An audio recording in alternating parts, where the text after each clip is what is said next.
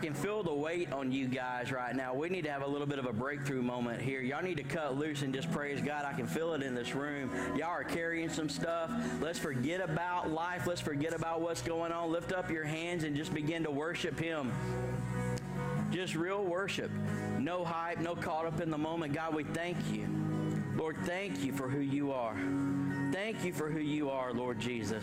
Some of y'all are in the middle of a situation right now, and you need to praise Him now for the solution on the other side. You're just a praise away for some victory. You're just a praise away for some breakthrough. Seize this moment and let God move in your life. Lord, we just thank you. We thank you, Father. You're so worthy, Lord Jesus. We give you glory. We give you honor. We give you praise, Father. Thank you, Lord, for bringing us here. Father, thank you for what you're going to do. Lord, thank you. Holy, holy, holy, holy. You're worthy, Lord Jesus. Worthy, Lord Jesus. Father, we ask that you speak to us today. Lord, challenge us with your word. Father, stir us up. Lord, we don't want to walk out of here the same way that we walked in today. Lord, get us closer to you.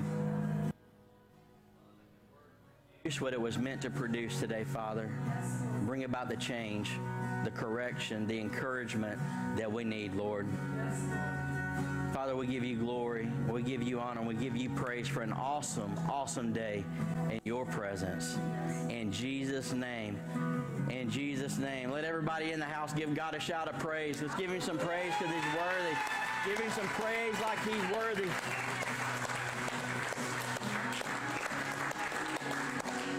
You're so worthy, Lord. You can be seated if you can this morning. So glad to see you here at Eastgate Church. You picked a great day to be here. Well, we got a lot of ground to cover. Are you guys ready for this? Yeah. Look at the person next to you and say, buckle up. This is going to be fun. It's going to be fun. We've got a lot of people to baptize later in service today. I love that. Oh, these are some of my favorite days in the church when we get to see people go public with their faith. So, guys, we're celebrating with you all through service today. So excited. Again, guests, we're so glad that you're with us. We always say once you're here, you're not a guest anymore. You're family. So relax, and we're so glad that you're with us. Everyone joining us online, a big welcome and thank you. Can we just give a big welcome to everyone joining us online this morning, guys? Thank y'all so much for tuning in. I got a text message from Coco Brother this morning. He's letting me know that our message from a couple of weeks ago went live on the radio station today, all across the state of Georgia and in Chicago. So some good stuff is going on there too. So praise God for the reach He's blessing us with as a church. Men, where are you, men? I got two men in here. I know we got more. We either got more men in here or there's some real ugly women in the house this morning. All right, so I know that. So there's more men. Men, let me hear you this morning. Yeah. Okay, I'll take that. That wasn't as good as I wanted, but I'll take that. Guys, so glad that y'all are here. Listen, if you have not signed up for the men's camping trip yet, let me encourage you with all my heart to sign up for the men's camping trip today. All right, get that $25 in.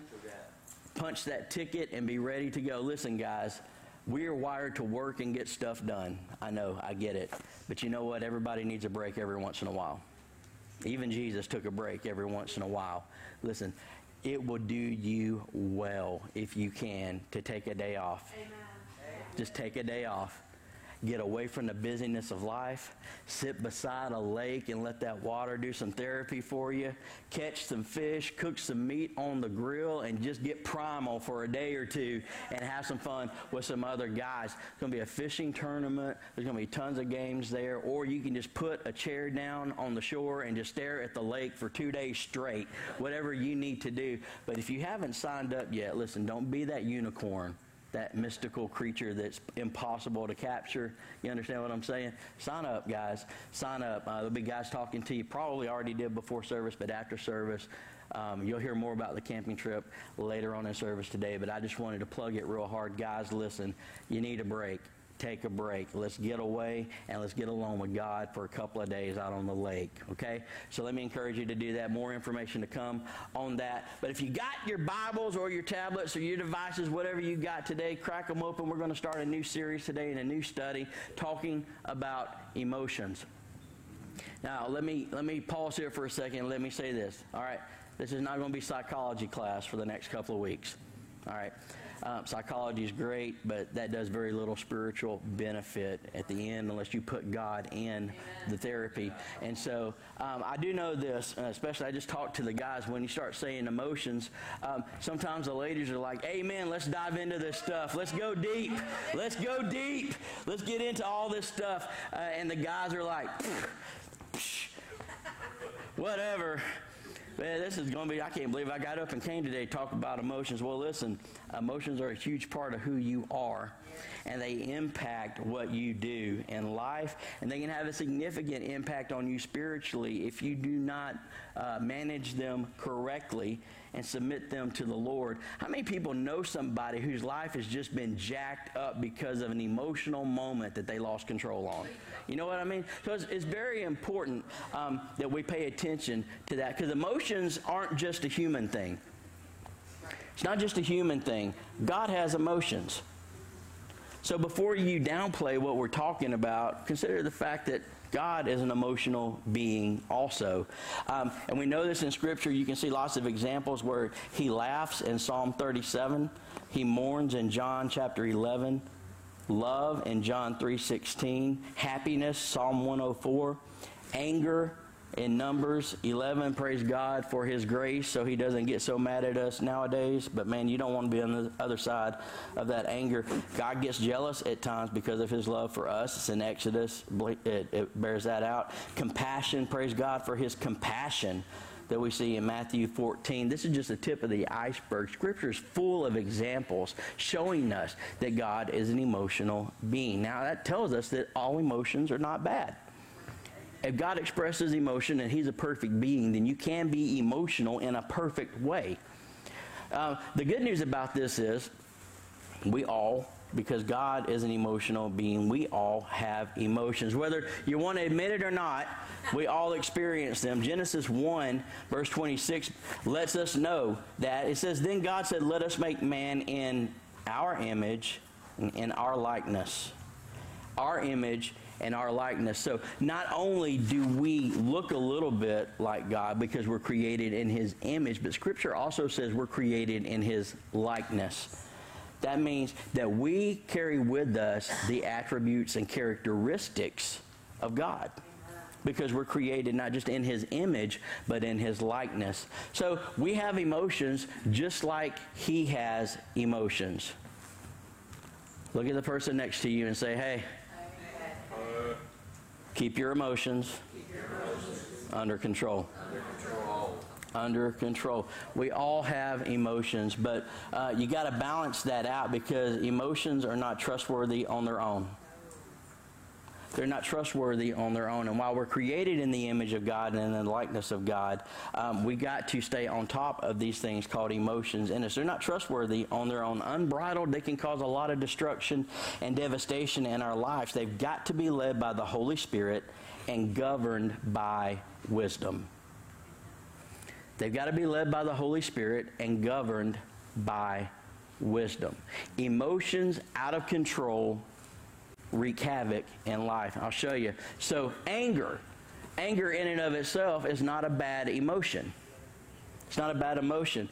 Jesus at times was angry with the disciples and with the people in the temple court. He went buck wild with some rope and beat people out of the temple, you know. And he did all that, and the Bible says he was without sin. Maybe that gives you a game plan for the people at work tomorrow. Maybe. Nah, show some love. But you can be angry and not sin. But anger unchecked becomes rage, becomes bitterness. So you've got to govern it with wisdom and submit it under the headship of the Holy Spirit.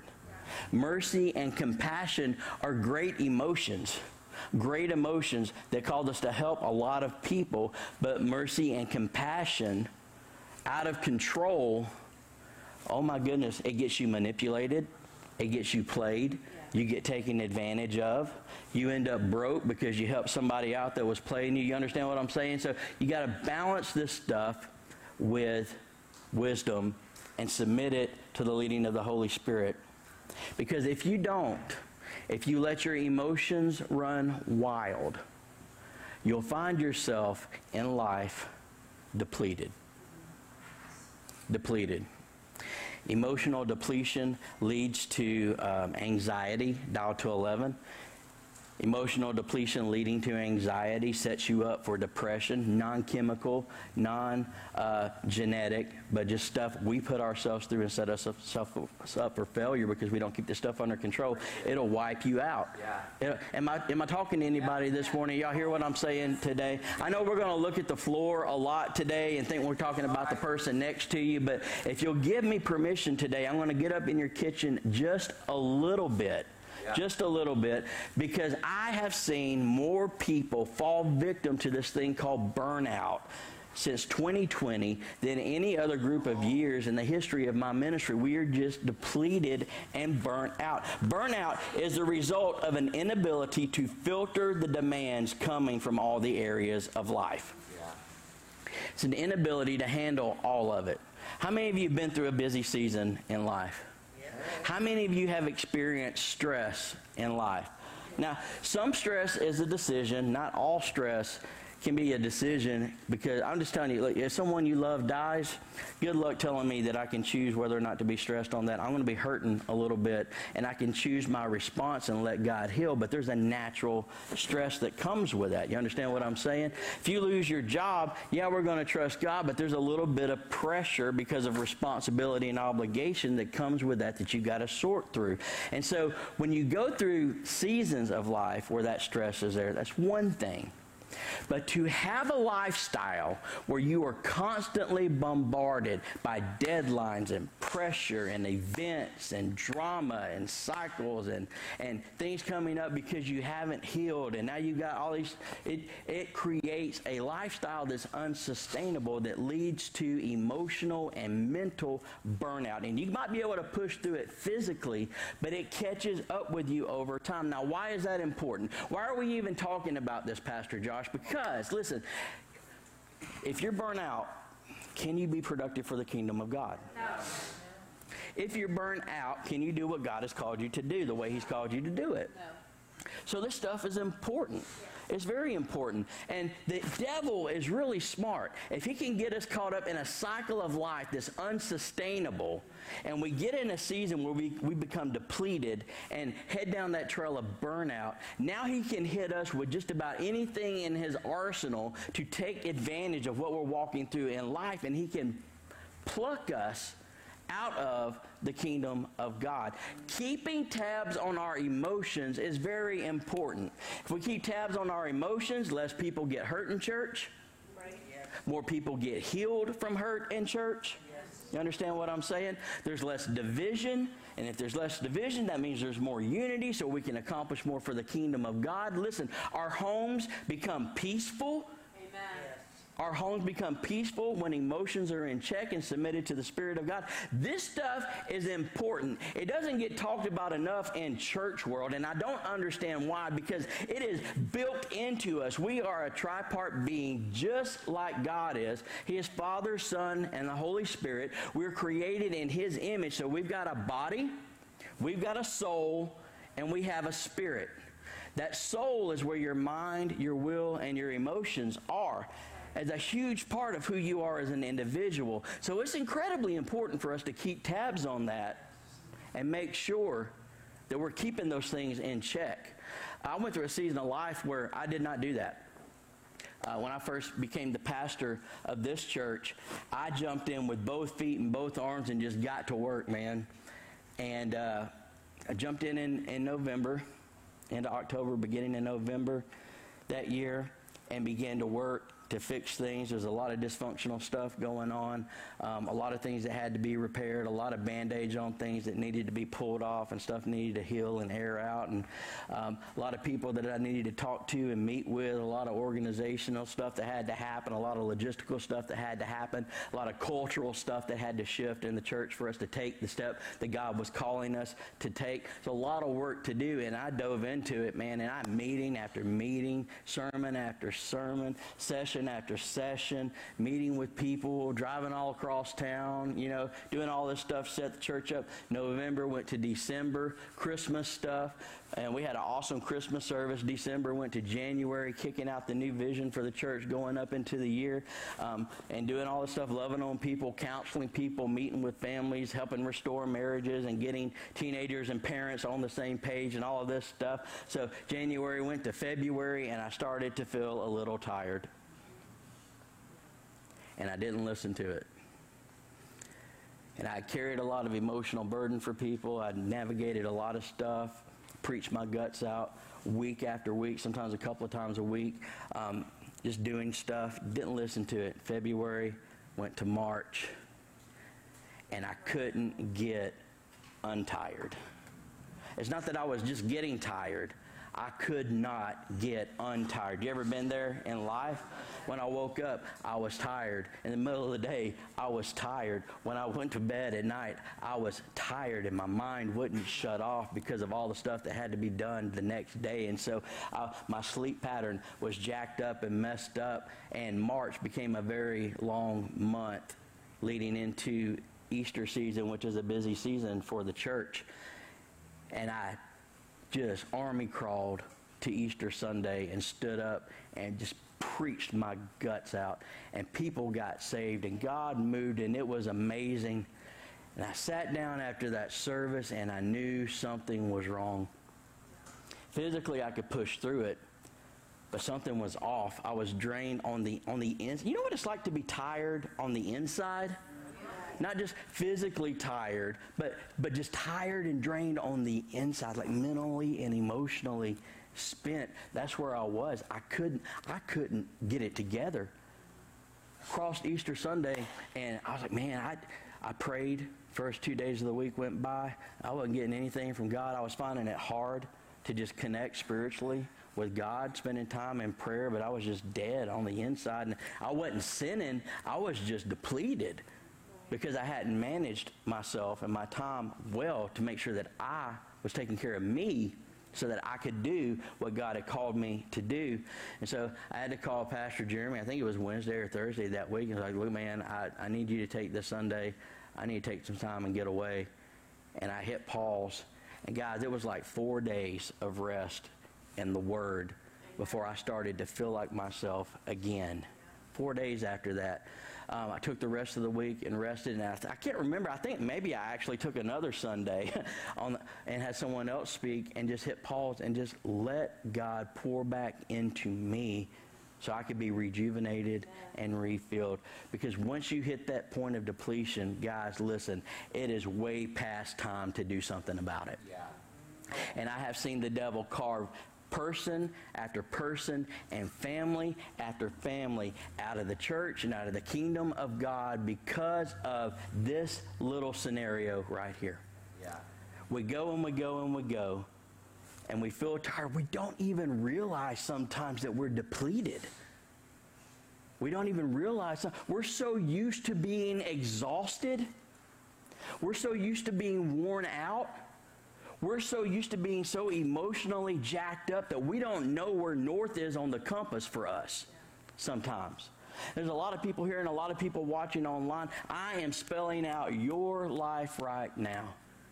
You're not just physically tired. That was months ago. And you're tired on the inside.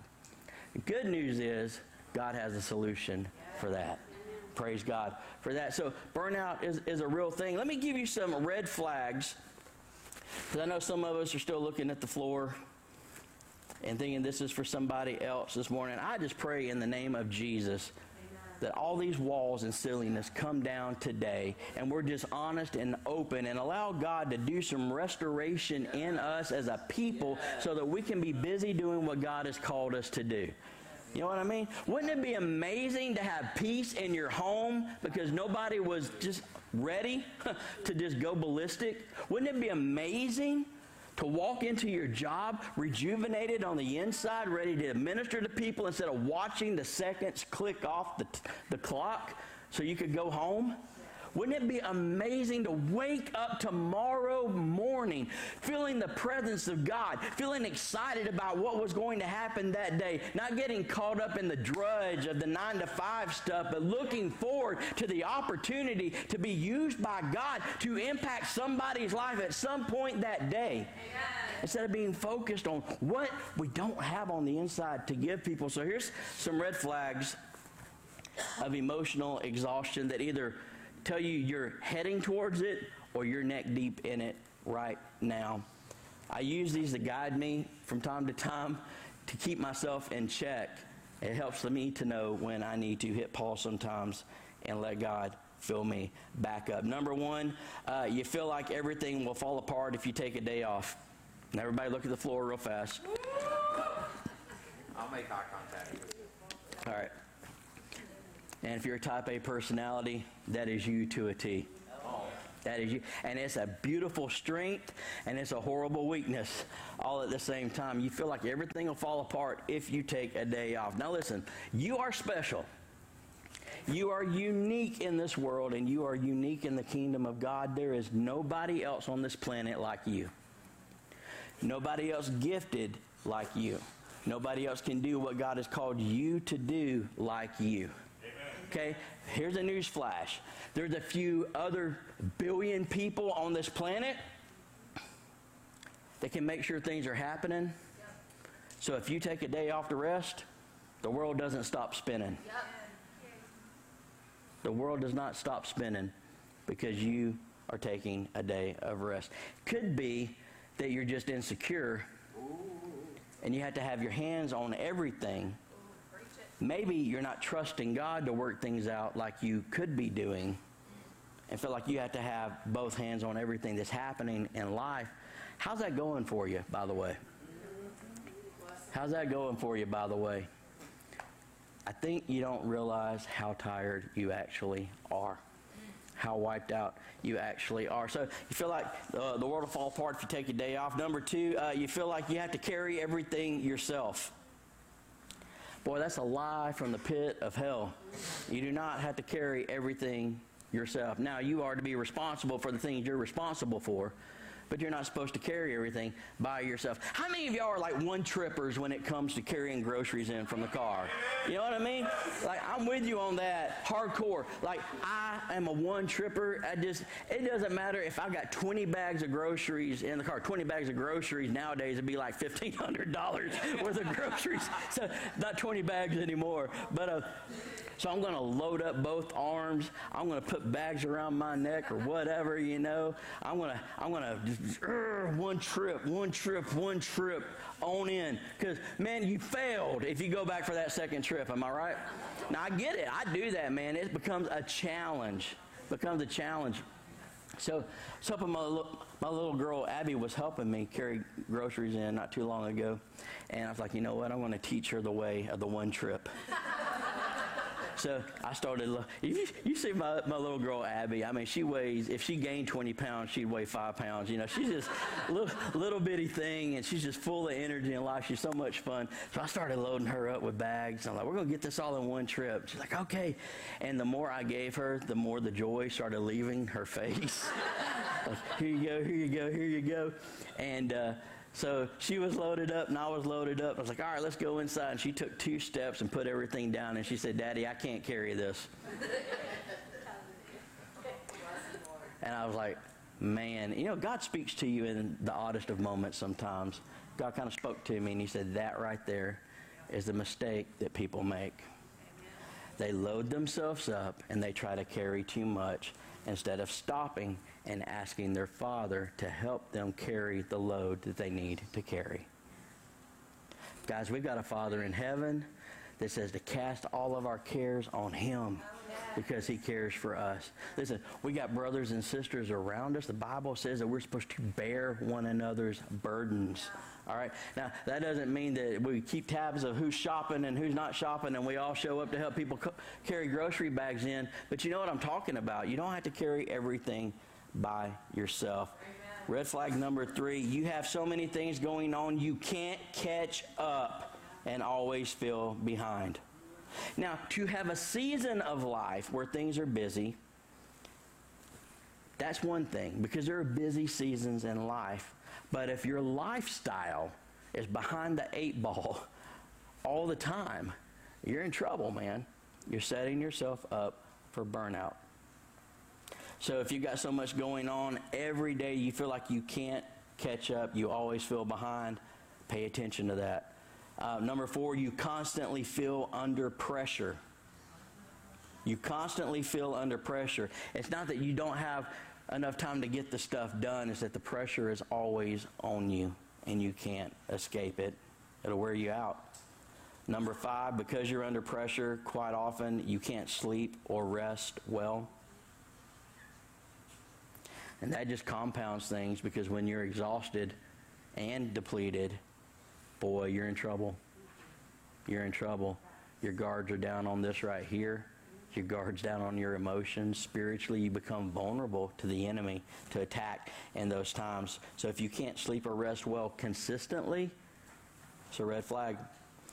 Number 6, you isolate yourself and vent on loved ones.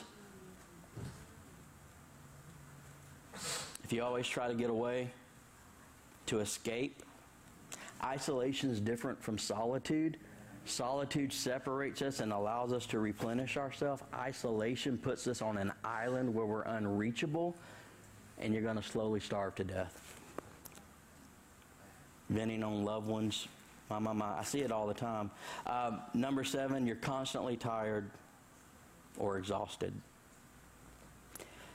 Being tired because of a busy season is one thing, but to constantly be tired, like I was in that story I told you earlier, that's not healthy.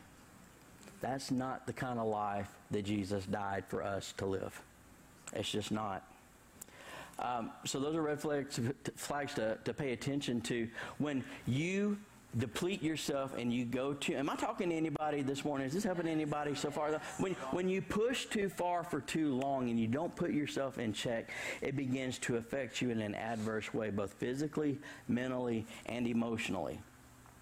Physically, it begins to catch up to you because you're not resting well. Your body doesn't have an opportunity to heal the way that it should, because your mind won't shut off and it's got you up all night, or you whatever the deal is. It begins to affect you emotionally when you're depleted and exhausted because you've been pouring out and doing too much.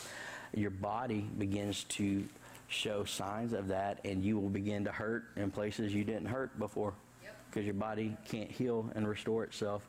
Joints start to ache. Constantly exhausted.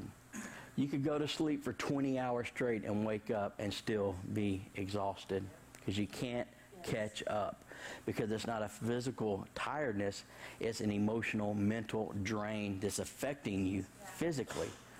It all begins to catch up with you, and it puts a big bullseye on you spiritually. This is where people begin to cope with the physical effects of burnout and pushing themselves too hard. This is when people reach out to alcohol to take the edge off of the day so that they can just chill and relax a little bit. Why you drink? I ain't an alcoholic. I just drink, take the edge off the day. Why you need to drink, take the edge off the day? Why can't you get in the presence of God and just rest in His peace? You understand what I'm saying? This is when people start to abuse prescription medication. This is when people, they start to use a lot of recreational drugs to take the edge off, to rest, to relax. They begin to abuse sleep pills just to get the edge off of them. It has a huge effect physically, jacks you up and puts you on a path that can quickly become irreversible. There's a lot of alcoholics out there today that didn't start out with the, you know what, I'm just going to crack me a beer today and become an alcoholic. Right. Nobody really started out that way. step by step, you get there, though. It begins to affect you mentally. So now you got the physical depletion and the aches and all of the stuff that you're dealing with. Mentally, it's a whole different ball game, because when you go through seasons of life back to back to back to back, where you are constantly under pressure, constantly under stress, and constantly not healing from emotional damage that leaves you depleted, it begins to affect you mentally. You got this little spot on the back of your brain. It's about the size of an almond, and it controls the fight or flight response to your body. So in stressful times, that joker, it fires up, and it gives you that little boost that you need to push through whatever the situation is. You'll experience it if you have an auto accident. You mamas, you know what it's like when you call out for your kids and you can't find your kids. Something happens. That's that fight or flight kicking in from that gland in the back of your brain. But when you are constantly under stress and pressure, listen, it never shuts off. It doesn't shut off. It actually begins to increase in size and activity, so that you become constantly wired to deal with the stress that you're constantly under, which begins to deplete you mentally. You are constantly in a zone of overreaction or withdrawing in fear. And fear really quickly begins to take hold of most people over time, and people begin to become just showing heavy signs of anxiety in their life. How many people do you know nowadays that talk about their anxiety? I see a lot of heads nodding. Some of y'all are looking at the floor. It's okay to look at the floor. I get you. Some anxiety is genetic. Some is because of a chemical imbalance. Most of it is because we let ourselves get depleted and put ourselves in that mental state, because we are not able to cope with what's happening emotionally in our lives. Okay, so it just keeps going. While that's happening, your frontal cortex, while that's doing what it's doing, it causes your frontal cortex to kind of shrink up and tighten a little bit, and it begins to malfunction. Right. Okay, you can't make decisions clearly like you used to be able to. When you pull up you see those people, I see them all the time at a four-way stop. They pull up and it's their time to go and they don't go. You ever see that? Wonder what's going on? Like, don't you have anywhere to go to? So you can't make simple decisions like that. What you want for breakfast, what you want to put on, to where to work, the route you're going to take there. Simple things slowly become overwhelming because you got these two sections of your brain just firing away in a dysfunctional way. And now you are overwhelmed by being overstimulated with fight or flight, and now you can't make clear decisions on things. It makes you paralyzed in a way. Makes you paralyzed in a way. The good news is God has a plan for that. Now, I will say this because a lot of preachers don't. If you're dealing with anxiety that's genetic, you're dealing with anxiety that's because of a chemical imbalance, there's absolutely nothing wrong with taking medication to get that to subside.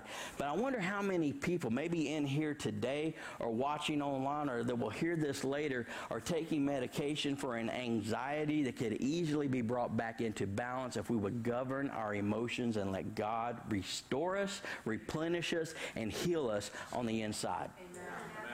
You know what I mean?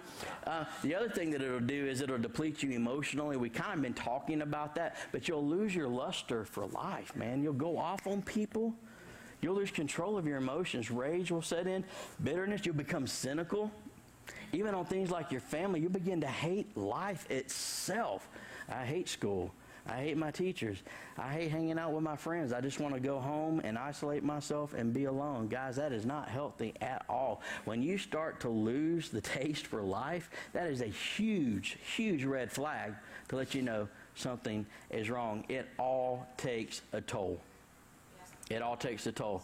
So, what do we do then becomes the question. How do we protect ourselves and stay in a position of being proactive with what we're doing in life while allowing time for us to be healed, replenish. And I thought, I could break out my opinion on this thing, or I could just talk about some of the stuff that Jesus did in his life. I think he's a pretty good example to follow. Amen? So let's look at what Jesus did to protect himself. Now, Jesus experienced emotions. Jesus went off sometimes. But he didn't sin. He had a way to be 100% God and 100% man, experience those emotions, keep them in check, and live a perfect life and be spiritually victorious. If we follow his pattern, we can do the same thing. Y'all still with me today? Yeah. All right, we're done looking at the floor, so we're ready to learn some stuff and apply this stuff. I hear you. Now listen, I have to remind myself of this stuff sometimes because it is easy sometimes to get caught up in what's going on in life. And if you're like me, I like to go and I like to do, and I'm pouring my all into everything that I do. But I've got to remember, if I'm going to do that consistently, I got to let myself have some time to be restored. So here's what Jesus did, and this will set a lot of you free this morning. Jesus set priorities. He set priorities. It's amazing to me how many people don't have priorities set in their life. Priorities are something that you say is important to me in life. And if nothing else gets done, these priorities in my life are going to get done. I'm going to make sure that they're taken care of. Now, most people have got priorities mentally in their head. Like if you say, well, what's a priority to you? Most people, because we're in church, are going to say, my walk with God is a priority. Okay, that's a priority. What else is a priority? Time with my family. Time with my family is important. It's a priority, okay? What else could be a great priority? Well, being involved in church so that I can serve and see people's lives change. That'd be amazing. Okay, cool. So what else is a priority? Time off, hobbies, doing fun stuff. Those are usually in everybody's top four. But let me ask you a question. If that's your priority, look, no shade, no shame, just an honest question. How's your relationship with God? Do you have all the time to devote to it that you want? How's your time with your family? Do you have all the time that you need and want to devote to your family? How is your volunteering in church or serving in church and doing what God has called you to do? You know, and how are you doing in resting and taking time away and having hobbies that are fun? Or do you find yourself busy doing everything else and scraping to find time for those things that you say are priorities in life? There's a difference between philosophical priorities and practical priorities in life. Jesus had practical priorities in life. He had some things that he was always going to do. John chapter 8 gives us a good glimpse into that. In verse 29, he says, "The one who sent me is with me. He has not left me alone, for I always do what pleases him." He says, I'm always going to do what's going to please my Father in heaven. If you look in other parts of Scripture, you'll see Jesus say, I only say what the Father tells me to say. I go where the Father tells me to go. I do what the Father tells me to do. Those are my priorities, and everything else falls to the wayside. I'm going to accomplish these things first, and then if I have time, I'll get to the other stuff. And you see that played out in Jesus' life. There is freedom in setting priorities in your life. Amen. There is freedom in sitting down. This might be something good for you to do with your spouse or even with your whole family. Just sit down at the table and say, guys, our lifestyle needs to change, and this is how it's going to change. We're going to choose what's important to us, and we're going to make sure that these things happen, and then we'll have time for everything else after. Too many times we get distracted by all the stuff and we lose. A lot of people are frustrated and unfulfilled in life because you're not living out your priorities. You're just being jerked around by demand after demand after demand. It's whatever's on fire at the moment. That's where you're going, and you can't be productive living that way. So Jesus set priorities. If you want to avoid burnout and emotional depletion, protect yourself by setting priorities. Y'all should be shouting the house down on that right there. There's freedom in that. You should be setting priorities for your life. I operate on priorities. And sometimes it makes people mad, and that's okay. That's okay. The other thing you look at what Jesus did is that Jesus was not trapped by the agenda of others. Jesus was not trapped by the agenda of others. Having priorities gives you the freedom to say, oh, this word is going to set you free.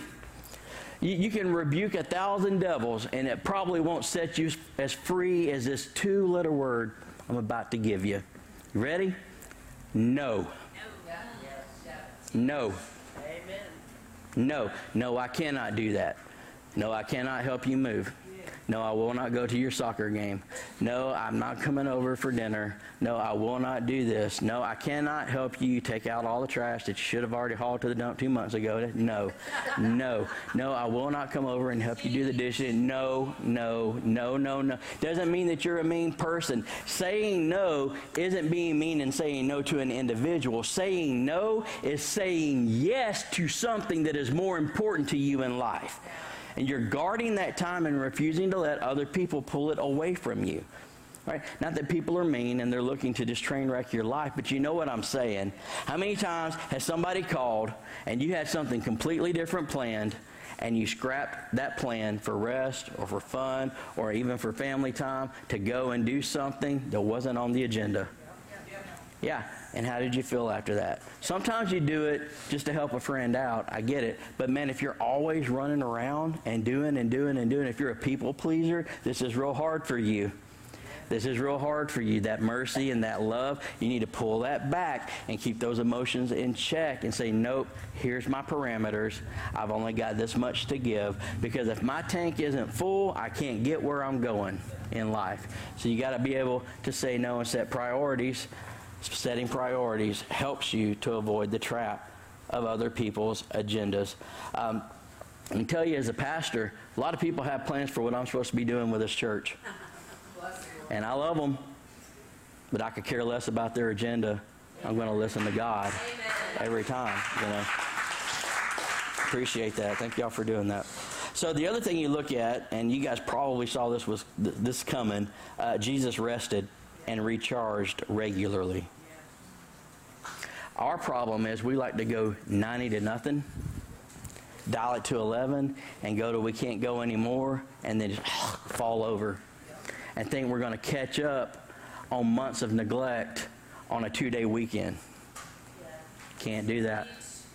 It has to be regular. It has to be in the rhythm. Now, I know I'm saying this in America, and this is taboo because you're supposed to be on that grind 24/7. You got to get after it. You got to go, you got to go, you got to go. This is not the pattern that Jesus set for us, though.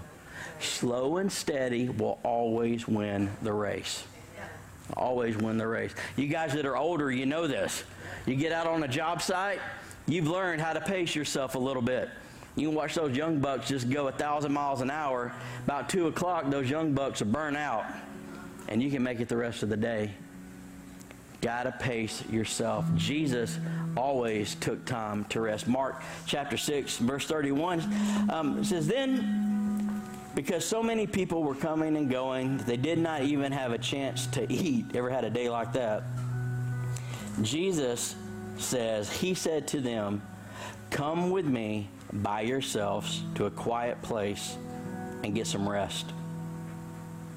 Get some rest. If you look at Jesus' life, he was always withdrawing and going to pray. If you look at Jesus' life, he was constantly withdrawing with the disciples to take a break and recharge because Jesus knew priorities would protect him. They would free him from the agenda of other people. And he knew that regular rest would mean that he would not be depleted in this body because Jesus had a mind, he had will, he had emotions, he had this physical body, and he was a spiritual being all at the same time. He lived out the perfect game plan for us to protect ourselves.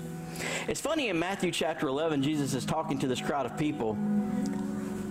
He says, come to me, all of you who are weary and carry heavy burdens, and I will give you rest. That word weary means so much more than just being physically tired.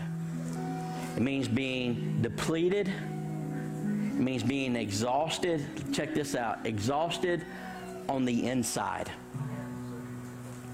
One definition of this word weariness blows me away. It means feeling like you're old before your time.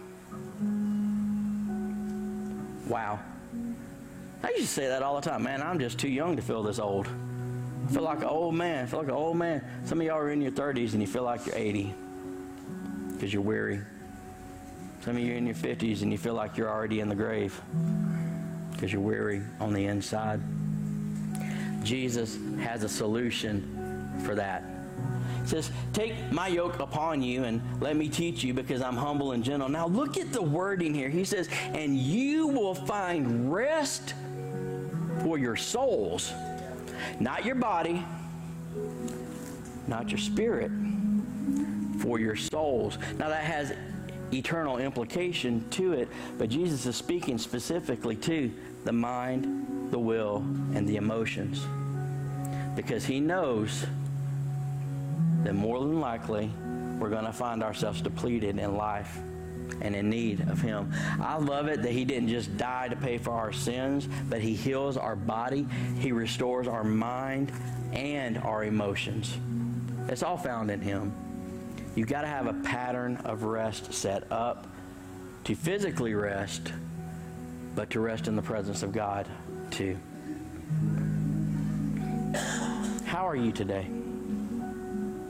How are you today? Are you weary? Are you tired on the inside?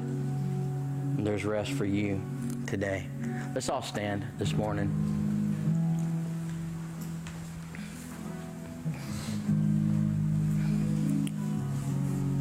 I think this is probably one of the most practical and important messages that a church could hear, because this is where the devil hammers us the most. Can I get an amen from somebody? This is where he hammers us the most. Just real moment. Me too. I got to be on guard for this stuff. The rest that Jesus gives isn't just for weariness on the inside. I'm grateful that his work on the cross was complete when he died for all of our sins. Everyone, for a moment, if you would, just bow your head and close your eyes for a second. Heads bowed, eyes closed, no one looking around. I don't want to take for granted that everyone in here is ready to stand before God, and that's probably a concept that maybe you haven't even thought about in life here recently. You think about the going and the doing and the things that have to be done, and that day when we breathe our last breath is way off in the distance and not even on the radar yet. How is your relationship with God? The beautiful thing is, you know the answer to that question right now. Either it's good or it's not. Either Jesus is Lord and Savior of your life or he's not. There's really not any in-between ground on that. A lot of people say, well, I believe in God, and I can just tell you believing in God isn't enough. The Bible actually says that the demons in hell believe in God and tremble with fear. Believing in God never got anyone into heaven, and it never got anyone out of hell. It all comes down to whether or not you have a relationship with Jesus.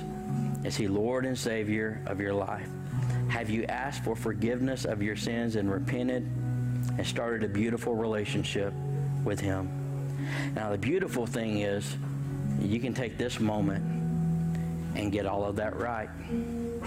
You can take this moment. Moments matter, and it's important for us to be present in the moments that matter the most, and this is definitely one of them. How is your relationship with Jesus? If you're here this morning and you know that there's sin in your life, you're here today and you know Jesus isn't Lord and Savior, you're here today and you just know that that's the move that you need to make sure that you know where you're going to go, so that you know that when that day comes when you stand in front of God, you don't have to worry or fret about it. You can stand there with confidence because of what Jesus has done for you.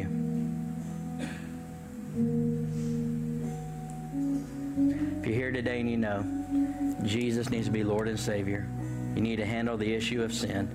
When I count to three, I want you to lift your eyes up and look at me. I want to pray for you and pray with you this morning.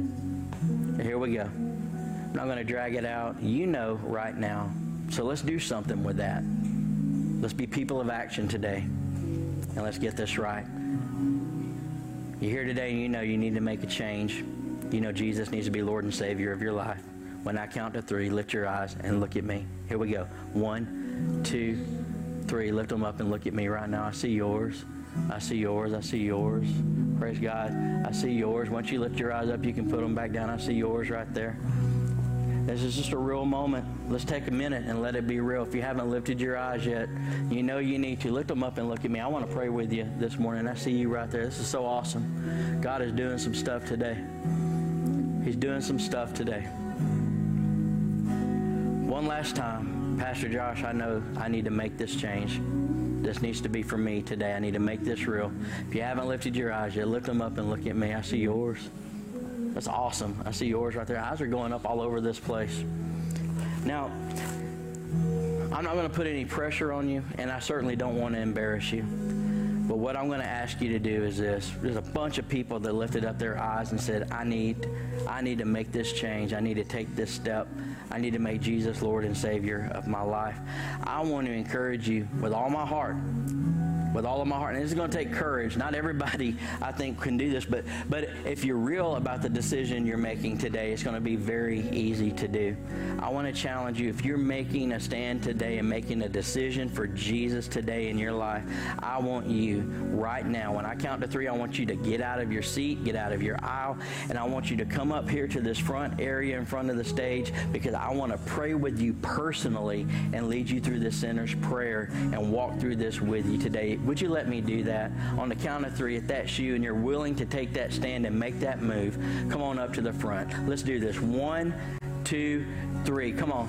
Come on. Somebody make a move. Somebody make a move. Here we go.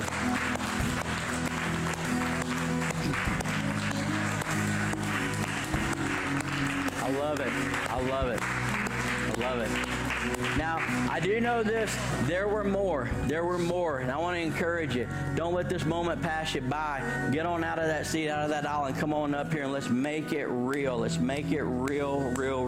Now, I'm not saying you can't stay where you are and it not be real, but there's just something about taking a step and making a move and responding with action that just sets the decision apart and makes it more concrete. You know what I'm saying? So, here we go.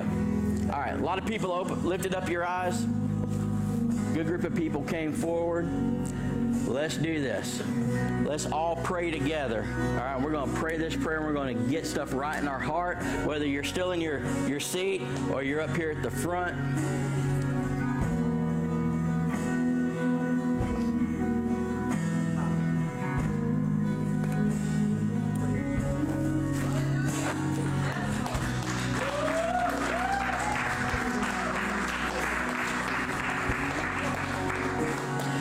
I just can't be professional right now when you're watching a family up here. You got parents embracing their sons, making a decision for the Lord today. Let's just give God praise in the house for that. It's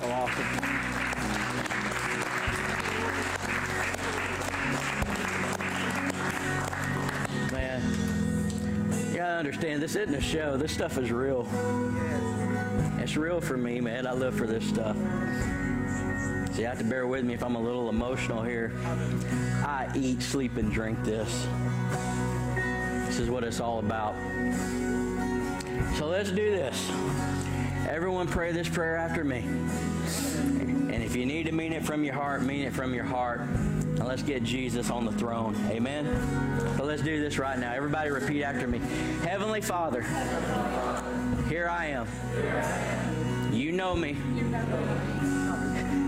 You know my failures. And you love me anyway. Thank you for sending your son to die for my sins. Thank you for loving me before I cared who you were. Jesus, you are my Lord. You are my Savior. I repent of my sin, and I choose you over that. Thank you for saving me. Thank you for forgiving me. And one day at a time, one step at a time, I will follow you as as you change me from the inside out. Thank you. Amen. Let's give God praise in the house for what just happened.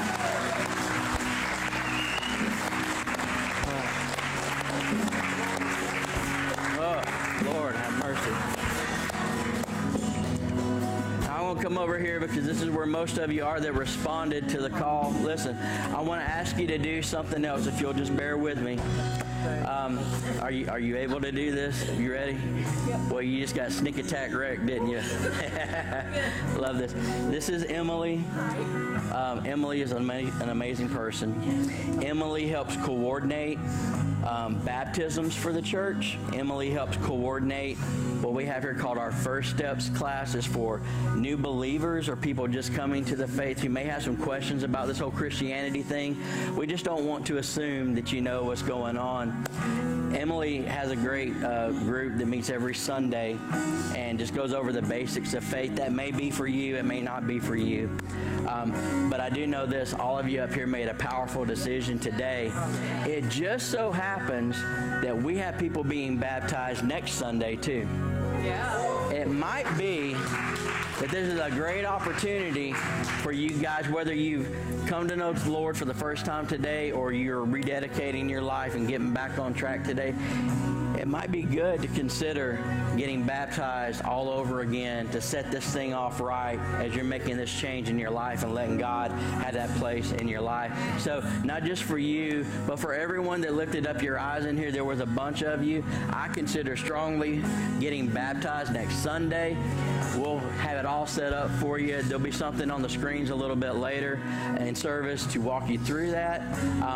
But you're going to want to touch base with Emily. That's who I'm going to lead you to, touch base with Emily. If you guys would give me 5 minutes and just follow Emily. She's going to take you around the corner down this hallway to a room that we have set up for her to just talk to you real quick about baptism and the First Step stuff and just to pray with you a little bit more. So if y'all would, she's already blazing the trail that way. Thank y'all so much. She'll have you back in here in a second. The people that you came with, they'll hang out. Don't worry.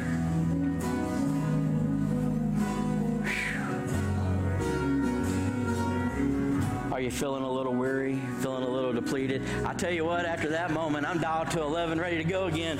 Just telling you. Follow the steps that Jesus laid out for us. Set priorities. Yes. Say no to protect those priorities. And have a rhythm of rest set up in your life. When you go home, you should have rest for the next day. At the end of the week, you should have rest for the upcoming week. You are not more important than Jesus. You may think what you're doing is important, but what you're doing is not more important than what Jesus did. On Jesus' last week of his life, before he was crucified, before the resurrection, what we just celebrated was going to take place, that last week that he had to fulfill the remaining prophecies, to reach all the people that he was going to be able to reach in those last few days, what you found Jesus doing on the Sabbath was resting. Was resting. We need to rest. We need to allow God to replenish us, restore us, and heal us. Let me pray over you real fast. Father, I thank you for these awesome people. Lord, I pray that we apply the word that you've given us today.